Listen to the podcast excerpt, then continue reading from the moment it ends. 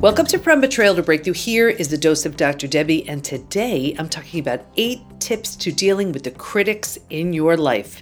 Whether you're trying to launch a new business, lose twenty pounds, write a book, or master a new skill, there's likely to be at least one person in your life giving you their reasons, opinions, and insights as to why it won't work.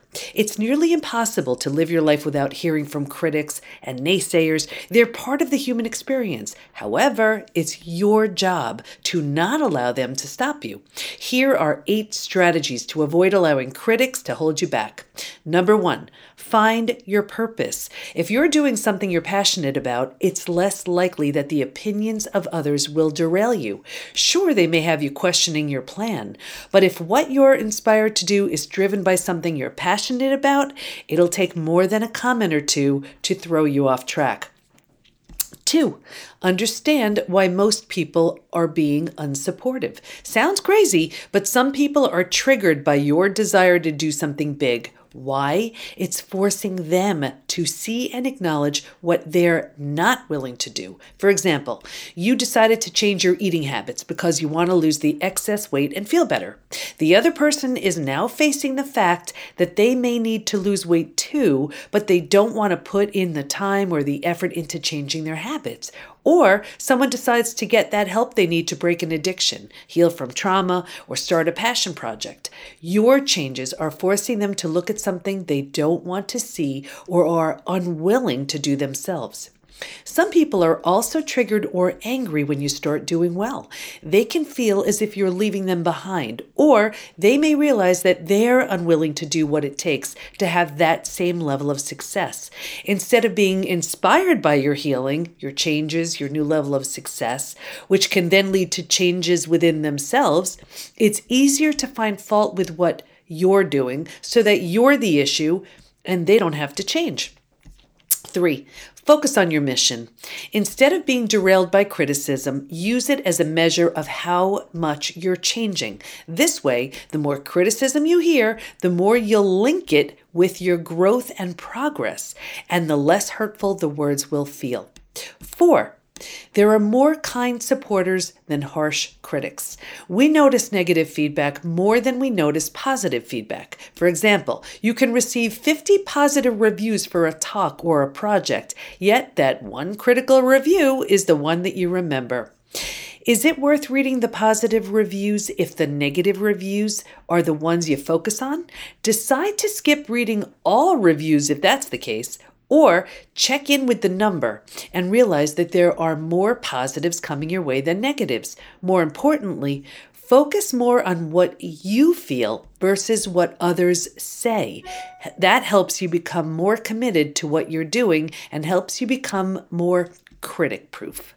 Five, realize that you're going to be criticized no matter what you do.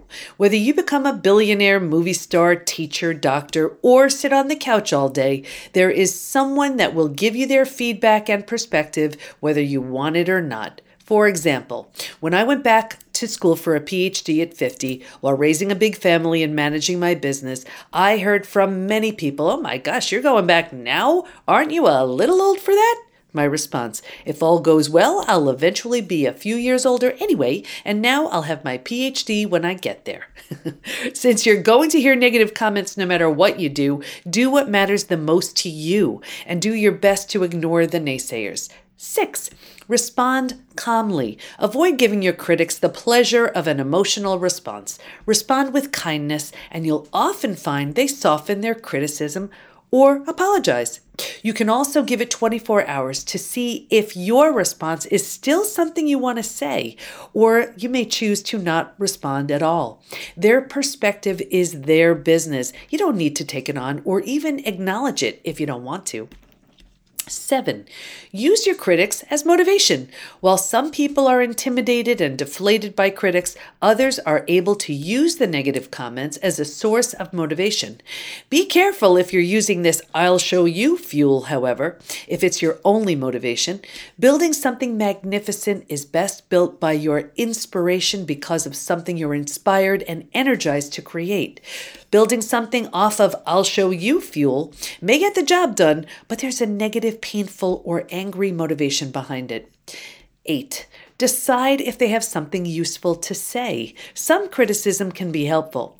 If you receive specific criticism, consider if it might be true. Adapt your approach if necessary. If the criticism isn't helpful, don't let it take root in your body, mind, and heart.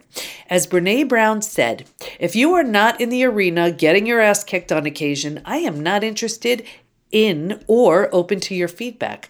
There are a million cheap seats in the world today filled with people who will never be brave with their own lives, but will spend every ounce of energy they may have hurling advice and judgment on those of us trying to dare greatly. Their only contributions are criticism, cynicism, and fear-mongering. If you're criticizing from a place where you're not also putting yourself on the line, I'm not interested in your feedback. Avoid allowing critics to derail your plans. Remember, their words are coming from their perspective. It doesn't make it right, doesn't make it true, doesn't make it something you need to listen to. Instead, let it show you how committed you are to keep going. And of course, if we can help, we would love to do that. Stop by the P B T, as in post-betrayal transformation, the p b t institute dot com to give you the inspiration, motivation, and support you need to move through the five stages from betrayal to breakthrough. I'll see you there. Thanks for listening. Can't wait to be with you next time. And here's to your breakthrough.